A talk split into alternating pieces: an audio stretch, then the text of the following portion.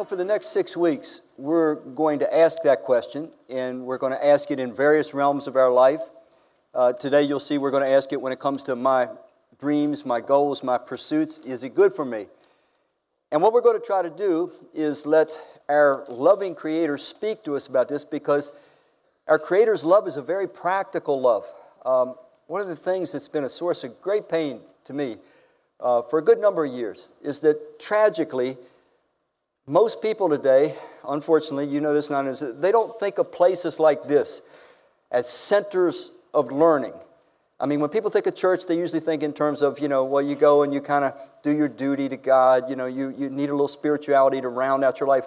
But rarely, rarely do you find people that think of places like this as places where they are going to get enlightening, exciting, meaningful information that cannot be derived anywhere else Information that comes from the creator of life himself to tell us who we are, why we're here, how to live, what's going on with life, why certain things are happening, working and not working. But, but the local churches are meant to be places, and, and, and I have to say, many have failed dramatically in this. We give people the notion that God is this inconsequential being who, if you light a few candles or you say a few redundant prayers, or if you you believe a certain body of facts, that that's all he requires. As long as you believe the right thing, oh yeah, I'm, I'm, okay. We, we, have, we have somehow given the impression in our churches that, that God is just this being that we need to figure out how to appease him, but that he's not practically relevant or deeply, significantly desires to be involved in our lives,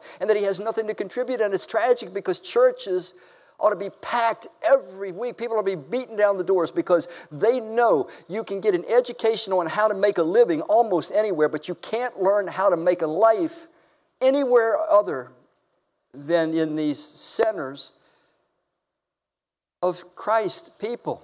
At least so it should be. All right, let me give you a personal experience. When I was a young guy, and I once was a young guy, it happened, I know. in my early 20s, for whatever reason, I used to have real bad hay fever. Um, allergies are weird. I don't have it now at all, you know, but I had real bad hay fever. And so when I would get struck with this hay fever, it would do two weird, contradictory things. Number one, I could not breathe through my nose at all. I mean, I could not get any air. It's a very uncomfortable feeling through my nose. But at the same time, simultaneous with that, my nose would run like a faucet nonstop. Very uncomfortable situation. Did not make me happy at all, okay? Gave me no pleasure. So I found this magic potion. Um, it's called Afrin. How many know what I'm talking about? Man, I gave myself a spray with that Afrin. Instant gratification. Immediately, my nose opened up. It made me happy. It gave me great pleasure. I'm a simple man. I don't need a lot. So I started using the Afrin, and it worked. And then I used the Afrin more and more and more, but I was like, hey, you know, it's cheap. It, it's no big deal. Well, I noticed that hay fever season passed and it was the heart of winter, uh, and I was still using Afrin all the time. I mean, like every half hour or so, I'm squirting my nose with Afrin. I'm like, wait a minute, wait a minute, this is not ragweed anymore. So I go to the doctor, and the doctor uh, listens to my story about the Afrin and looks up my nose, and, and he's, he's horrified. He says, I'm destroying everything up in my nose, and and, and he says, it's, it's the Afrin. It's the Afrin. You can't do that. You're not supposed to use it that way. It's causing you now not to be able to breathe. I said, wait, wait, wait. You don't understand. I use the Afrin. It opens my nose up. It gives me great joy and pleasure. And, and it makes me happy. He says, yeah, yeah, but you don't understand. Now it's causing your nose to close up. And you're just locked in this cycle. Now, the story is all to say this. What I learned, I wish it was just with Afrin that I've learned in many other situations.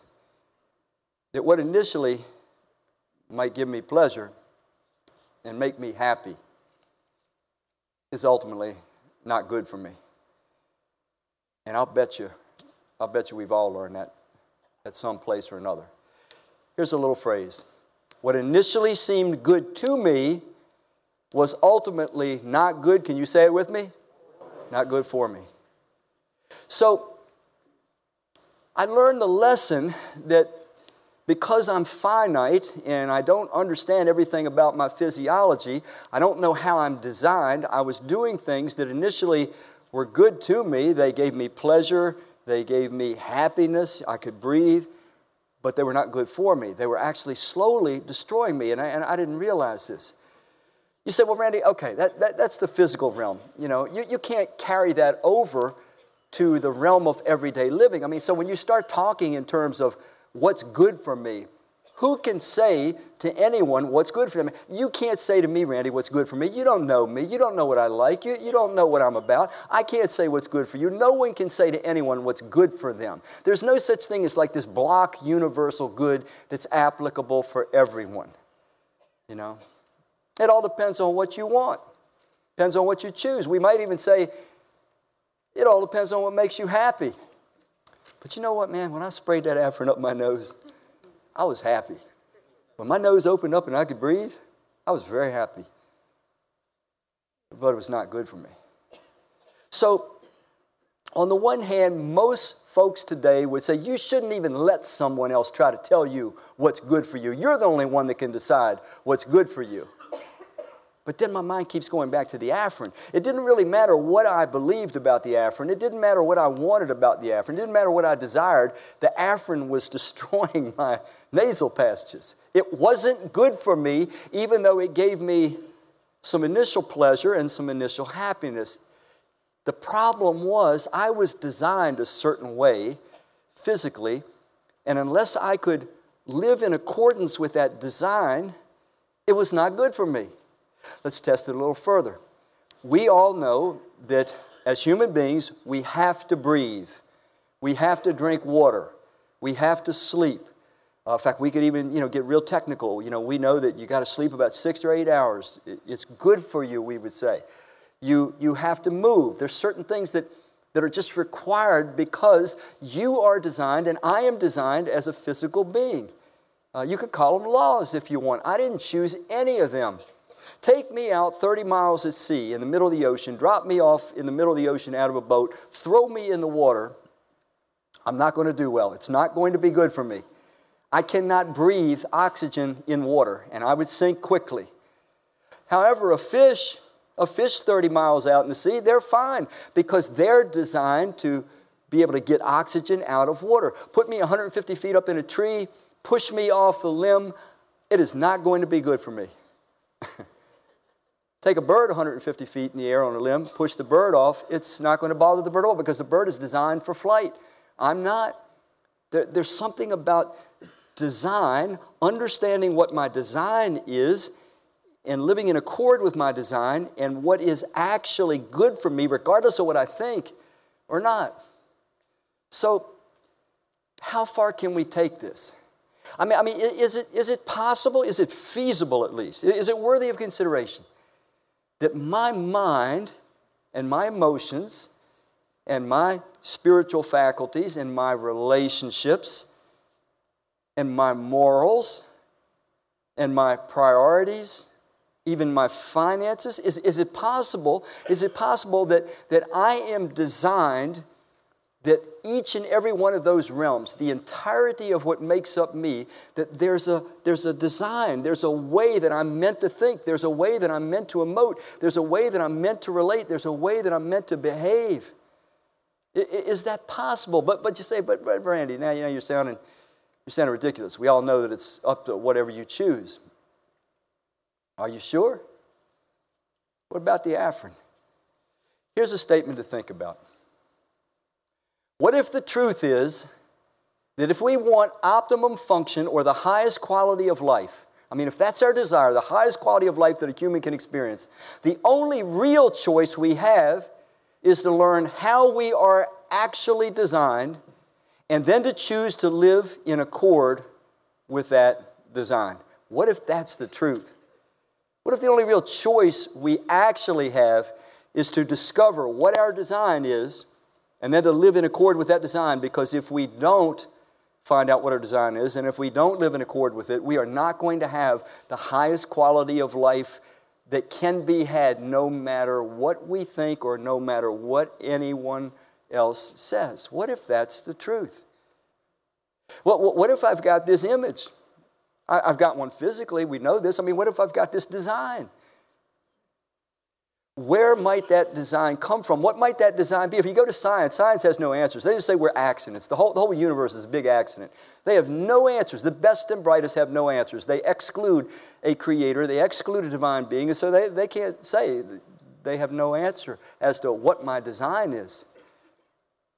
But there's a very simple answer that the real creator, the originator of life, in the opening chapter of his word that he's passed down and preserved and given to us so that we can know him and the truth about him and know the truth about life. We don't have to walk through life in darkness, in ignorance, with experimentation, trial and error, pain and gain. I mean, we don't have to do that.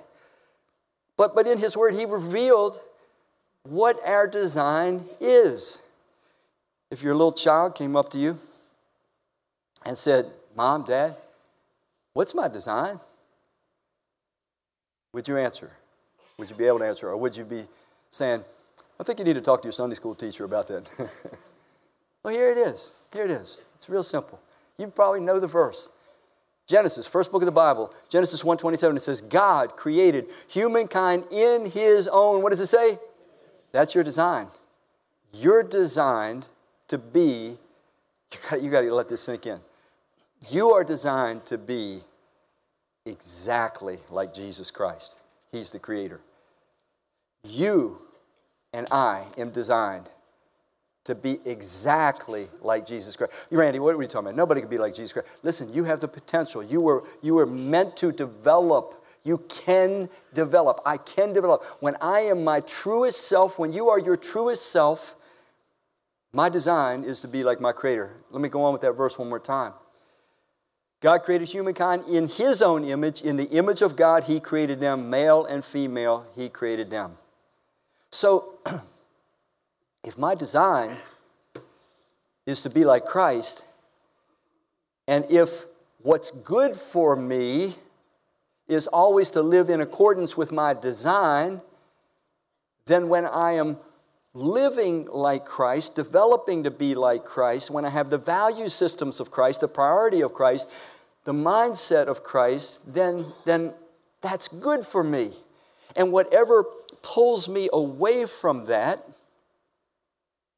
no matter how much fun it is, no matter how much pleasure it initially brings, no matter how many other voices in society say it's good, we will live to find out it's not good for us.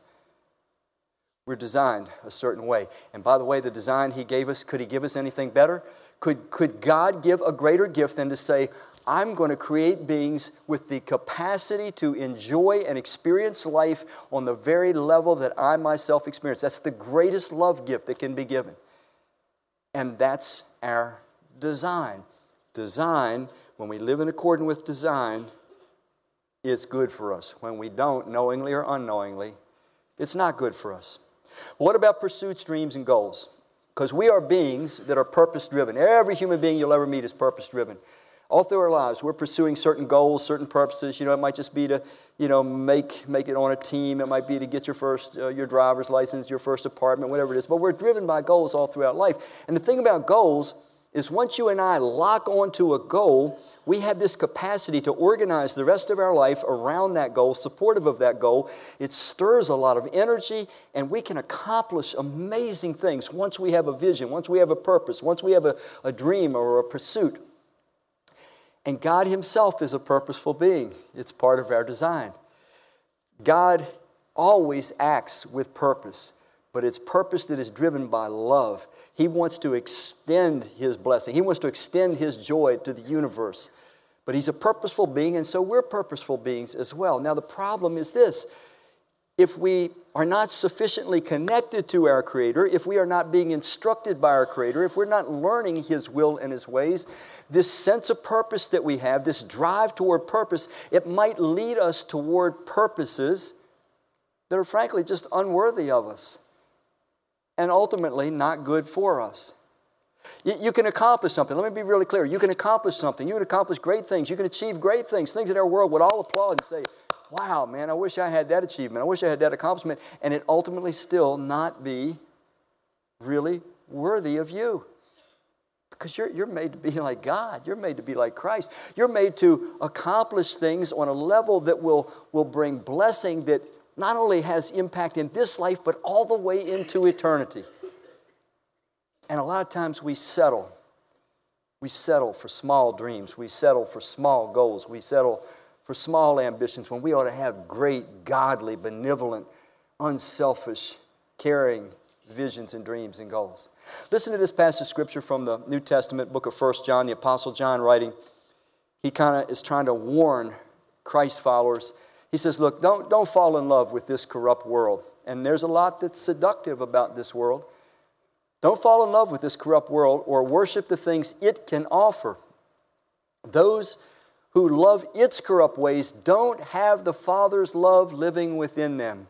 He's saying if, if a person has become enamored with this present society, this world as it is, with all of its disease and death and chaos and everybody scratching and competing and trying to get on top of, if you love this society, he's saying the, the love of God's probably not in you because everything in this society is so counter to the way God intended it to be. The passage goes on. It says, All the things the world can offer to you, the allure of pleasure. So the world offers us all kinds of varieties of pleasure. The passion to have things, we want to accumulate, we want to amass, we want newer, nicer, bigger, better. It makes us feel good when we have it. It gives us a sense of significance, security, and satisfaction when we receive pleasure, when we amass things, when we have the possessions we want. But it says, don't, don't be allured by these things, the passion to have things, and the pompous sense of superiority. It's that sense of achievement. I'm the best. I made it. I accomplished. Look at me. I compare favorably to you. That thing that's in us that drives us. We're trying to, we're trying to derive a sense of significance from these things, a sense of security from these things, sense of satisfaction, but you can't get it that way because you were designed with God's image. And only when we're aligning with that image do we have the appropriate sense of significance and security and satisfaction. So, so John says, don't, don't get pulled into these things. The corrupt world is already wasting away, as are its selfish desires. But the person really doing God's will, not just knowing God's will, not just talking about God's will, the person really doing God's will, that person will never cease to be. That's just saying that person has eternal life. That person's living the life that can endure forever. It's God's kind of life. So, John warns us about fastening on to pursuits, dreams, and goals that are, that are unworthy of beings designed in the image of God. And they are always pursuits that cost us something. We're going to have to invest a lot of time, a lot of mental and emotional energy. Something's going to get denied. Something's going to get ignored as we pursue a certain goal or a certain dream or a certain vision. And we live in a society today where pretty much people will support any kind of dream that somebody has. In fact, that's, that's the, the popular notion of what a good friend is today. A good friend just helps you to pursue whatever it is you want to pursue. It doesn't matter what it is, you just pursue that dream. Don't let anybody kill your dream. Don't let anybody tell you you can't realize your dream. And I, I ask this, I said, so what? So what if you gain your dream? So what if you so what if you accomplish your dream? What if you gain the whole world?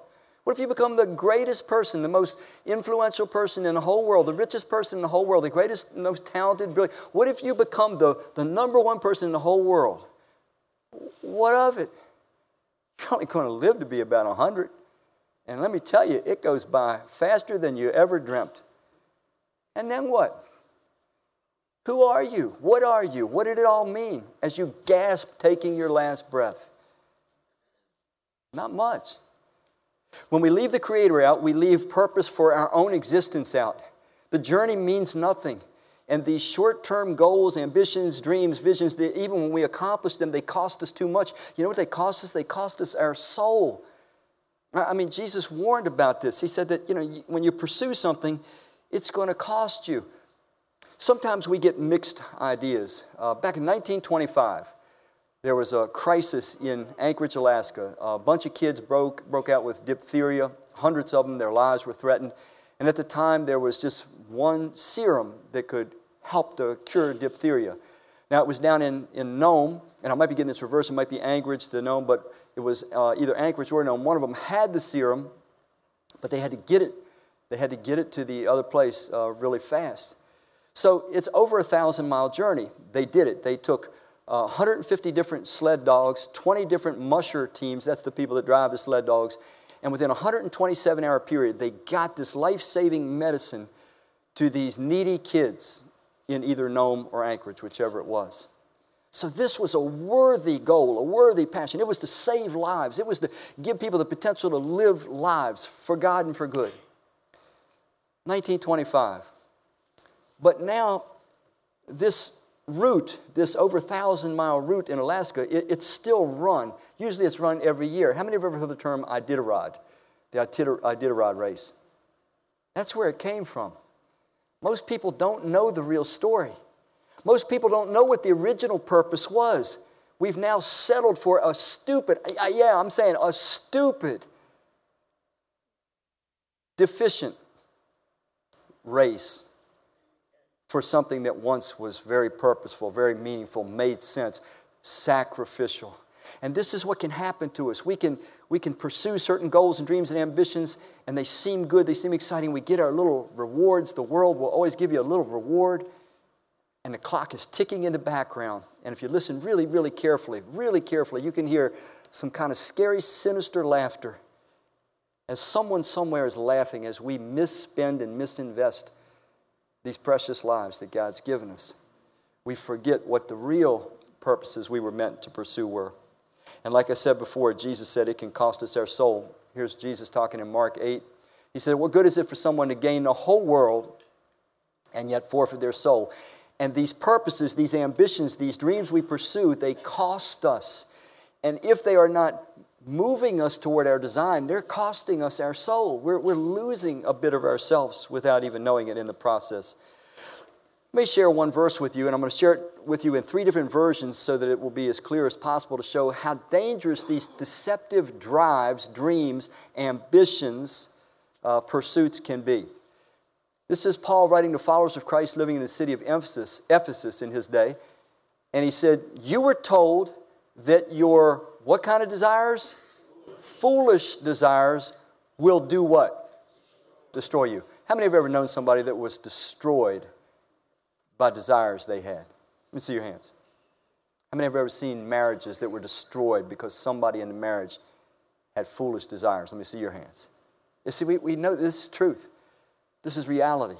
You were told that your foolish desires will destroy you and that you must give up your old way of life with all its bad habits. This is God's word. This is crystal clear. This is love. This is a loving father saying, This will destroy you. Don't do it, son. Don't do it, daughter. Listen to this same verse in another version. You were taught to change the way you were living. The person you used to be will ruin you through desires that do what? deceive you. They promise much, they give little. They're pleasurable and they make us happy initially, but ultimately they're not good for us, is what that verse is saying. Look at it one last one. It says, So get rid of your old self, which made you live as you used to, the old self that was being destroyed by its what? Deceitful desires. We can't trust our dreams and our ambitions. We have to check our goals right. Why am I pursuing this? What, what is my goal? What, what is this going to look like? Who is this going to cause me to be? What impact is this going to have on those around me? How is it going to affect my God given responsibilities? Is this going to cause me to be more like Christ? Is this going to cause me to be more, more loving to people, to my family? Is this going to give me more time to invest in my own personal spiritual development, my Christ like character development? Is this going to give me the time and the motivation and the incentive to be caringly involved in some kind of service, some kind of ministry? These are the kind of questions we ought to ask of our ambitions and dreams and pursuits and goals. Because if they're, that's not there, they're, they're not to be trusted, they're, they're deceitful. So we have to ask ourselves is my, is my goal, is it aligning with the way that God's designed me? And sometimes it might seem that it is, but if we have the wrong goal, the wrong dream, it can be disastrous. We've all heard those stories, you know, the parent that their dream, their goal, I want my kids to have it better than I had it. It was so tough when I grew up, you know, we didn't have money for this, that, and that, so I want to make. So the parent or parents throw themselves into making the biggest money bucket that they can, and then we know how the story ends, right? The kids become dysfunctional, they become angry, they get in trouble, they dabble in drugs, and then the parents wring their hands and they say, I just don't understand it. I loved them so much. I did everything for them. I gave, and, and no, no, no, no, you didn't give them the thing that they really needed. Jon Krakauer, uh, famous for his Everest climbs, in 1996 he went on a team climb to Mount Everest and uh, wrote the book in thin air as a result of it. But on that trip was a Japanese lady. She was 46 years old. She had climbed every mountain that there was except Everest, all the highest ones. And so she wanted to be the first at age 46, the oldest to ever reach the top of Everest. That was her goal. She was driven, she was passionate. Krakauer said that as the climbing team went up, she was always in front of everybody, always scrambling to get in the front. She was so intense and sure enough, at age 46, this Japanese climber, Yasuko Namba, she reached her goal. She made it to the summit of Everest. And her name was broadcast all over the world, and she was a big celebrity in Japan. But as they were getting ready to go down from Everest, a snowstorm occurred. It was typical, it was not unusual. All the climbers knew these things. When the snowstorm occurred, though, she had given everything. She had expended all of her physical energy. She, she had nothing left to resist the circumstances. And within a very short period of time, she went from glory on the mountaintop to death on the mountaintop. And Jon Krakauer, in his book, In the Thin Air, he said, Here's what the problem was. He said, Every climber knows you've got to have the right goal. She had the wrong goal. Her goal was to get to the top of Everest. He said, every climber knows your goal has to be to get to the top and to get back down. You have to think long term. So, with our dreams, are we asking the long term questions? Is this going to be something that, that blesses the other humans in my life? Is this going to be something that honors God and blesses the world that I live in? Is this going to be something that develops my character, makes me more Christ like? These are the kind of questions we must be asking ourselves. And a good, loving Father says, this, this is who you are. Don't be pulled off track by inappropriate ambitions and dreams. Let me give you a little test. Any dream that you'll ever have, any goal, any ambition, any pursuit, if you put this, uh, put it to this test, you will have a trustworthy guide. Whatever draws me closer to Christ, my Creator, and moves me to live in accordance with His word, will, and ways, it's good for me. Whatever it is that draws me closer to Christ, causes me to, to live in more accord with His word, His will, and His ways. That's what's actually good for me. Contrary, whatever draws me away from Christ, my Creator, and keeps me from living in accordance with His word, will, and ways, is not good for me. That could be a person, place, or a thing. I've seen people through the years, they get an opportunity for a big raise, big career advancement.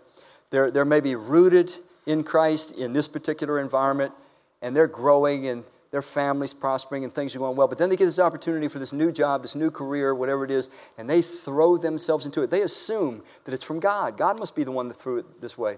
But yet, as they give themselves to it, their time starts be, being spent very differently. They're not spending time anymore in cultivating their relationship with Christ. They don't have the time, they don't have the energy, they don't have the emotional uh, energy left to give to other people, to serve God, to serve their families and everything starts to slowly crumble around them. But it seems so good. It seems so good. Whatever, whatever draws me away from Christ, His word and will and ways, it's not good for me, no matter how good and pleasurable and happy it initially makes me. But whatever, and sometimes difficult circumstances, how many of you know this is true? How many of you know that sometimes difficult circumstances, circumstances that I don't like, I wouldn't want, I wouldn't choose, can actually cause me to be drawn more to Christ, to live more aligned with His word, His will, His ways? How many know that to be true? That it's not necessarily the easy way, but the hard way sometimes. You, you got to get this little, this little thing in your head to test your dreams. All right, we've examined our dreams, but, but now let's, let's try to expand them because God did put this instinct for purpose in us. We are meant to achieve, we are meant to accomplish, but we're meant to accomplish worthy things, things that are befitting our design as those made to be like Christ. So Jesus just kind of gives us a real simple guidance on this. In Matthew chapter 6, 33, part of the Sermon on the Mount, he says, Make your top priority God's kingdom and His way of life. And all these things will be given to you as well. Do you know what those all these things will be given to you as well? If you read the verses go before, you know what they are? They're the stuff we, we worry about. Are we going to have enough money? Are we going to have enough food? Are we going to have enough, you know, uh, are we going to survive? He says, don't, don't even think about those things. If you seek first, let me, if I could put that back one more time. Yeah, it's coming. No, that's not it. I want to go back. Make your top priority what? You say with me. God's kingdom. And His what? And all these things will be given to you. How many of you right now, you'll put your hand high in the air you can search my life out, Randy. You can check the way I spend my time, my talent. You can look at my checkbook. You can see the way I serve. You can see the way I give. You can see the way I study God's Word. You can see the way I involve in group life and I try to build up His church. You can, you, you can look at me, scrutinize me, Randy, and you'll see God's kingdom is top priority in my life. That is my dream. That is my goal. That is my pursuit. And living the way He created me to live, I pursue that. I want to learn it. I put it into practice. That's me. You can check me out. That's my top priority. Now, I'm not actually going to ask you to raise your hands. But we, we should. If we want what's good for us, that's the answer. Making it the top priority, not just a component of our life to round it out. So, whatever our dream or pursuit is, it ought to be something that's, that's moving us toward involvement and advancing of God's kingdom, His rule over the lives of others, helping others come to know and trust Him, be reconciled to Him, uh, helping His kingdom to be built up. Second one, how can we expand this propensity we have for purpose? Jesus having a conversation with someone said, the guy asked him, he says, Teacher, which commandment in the law is the greatest? Good question. Jesus said to him, Love the Lord your God with all your heart, with all your soul, with all your mind. This is the first and greatest commandment. The second is like it love your neighbor as who? Yourself. All the law and prophets depend on these two commandments. So here again, Jesus is saying you want to let something form and motivate dreams, goals, and ambitions. Is this pursuit, is this ambition, is this goal, is this dream causing me, helping me to have deepening love for my Creator and deepening love for other people? Is this goal, this dream, ambition helping me to further God's kingdom? That's the first question. Second question is it causing me to more deeply be related and involved and love my God and love people, which means we got to have time for the investment in both. These are good questions. These are dream expanders, purpose expanders. So your, your sense and your drive of purpose, it's a good thing, but it's got to be something that's sifted through the grid of God's good word so that we're living in accord with our design. Because when we live in accord with our design, it's good for us. And when we don't live in accord with our design, it doesn't matter how pleasurable it is initially, or how much fun it might be, or how, mo- how good it might seem, it won't be good ultimately. A guy named Dave Harvey had an unusual situation. He, uh, eh, maybe not that unusual. He went to his doctor, and his doctor suggested that he allow him to take out his uvula. How many know what your uvula is in a man? How many of you women wish your husband's uvula was taken out? it's usually associated with snoring, okay? And so uh, he also has sleep apnea, you know, so the doctor said, okay, we're going to take your uvula out and you'll be healthier, you'll, you'll be much better.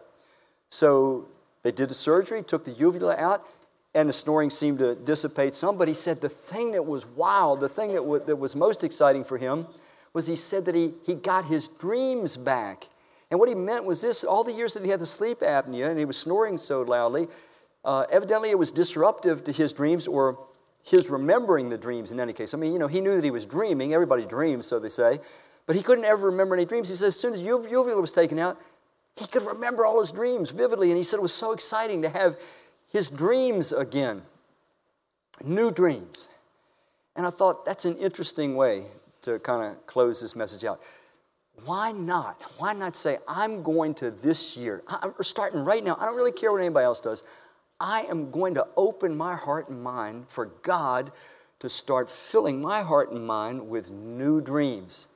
Dreams that are going to expand His kingdom, dreams that are going to give me ideas about how to bridge between Christ and other people, to, to invest and invite in other people's lives, dreams that are going to help me deepen my personal understanding of God and His Word and His will and His ways, that are going to help me to, to grow more loving toward Him and toward people. I am going to, I'm going to get a piece of pen and paper, I'm going to write down ideas, and I'm going to prayerfully ask God to guide me and help me, but I'm going to invest my life this year intentionally, and I'm going to I'm going to find some new dreams from God, ways that some of the experiences that He's given me in life that He's going to help me to see how I can leverage them for good, for ministry purposes.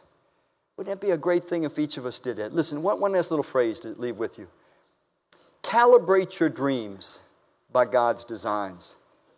Calibrate your dreams by God's design. Mold, shape your dreams. Don't let your dreams calibrate you, mold and shape you. You shape and mold your dreams based on God's design for you, which is to be a Christ like version of yourself. Church is not meant to be a place, man, where you just go and you check off your box and say, Look, look at me, God, I'm here today. I did my duty. I hope you're appeased. It is a place where we gather as, as those that are made in the image of God to learn and to grow and to be inspired and to be challenged and to be refocused and energized to make this life a developmental journey and not to lose any of it, to dream godlike dreams and do godlike ministry as a result of it. All right, maybe today, the thing that the Spirit of God is trying to get across to some of us is that we've been chasing, we've been pursuing, we've been giving our soul to some very unworthy, insufficient dreams, goals, ambitions. And God simply is trying to get us to face up to that and say, You have got to stop. It's sucking the life out of you and it's never going to end well. It's not good for you. Some of us, it could be that God's saying, You know, you've been in neutral. You've been just kind of in neutral for a long time. It is time. It is time to get some new dreams and to throw yourself into some ambitions and goals that, that are going to be worthy now. They're going to be worthy in eternity.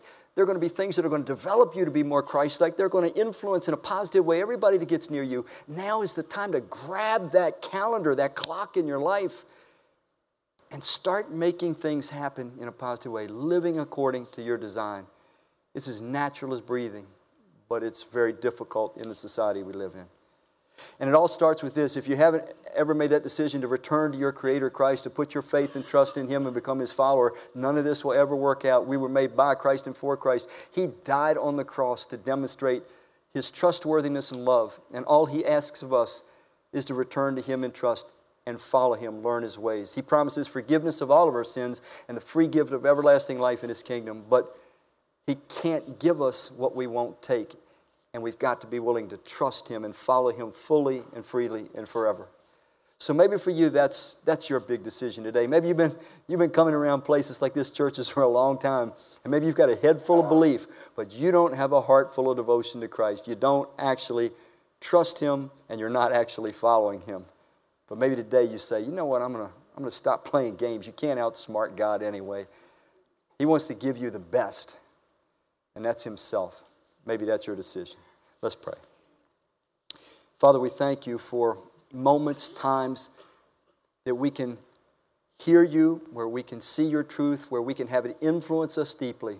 Uh, very rarely do we have space and time like this. May your Spirit continue to keep these things applicable in our hearts and minds. We ask it in Christ's name. Amen.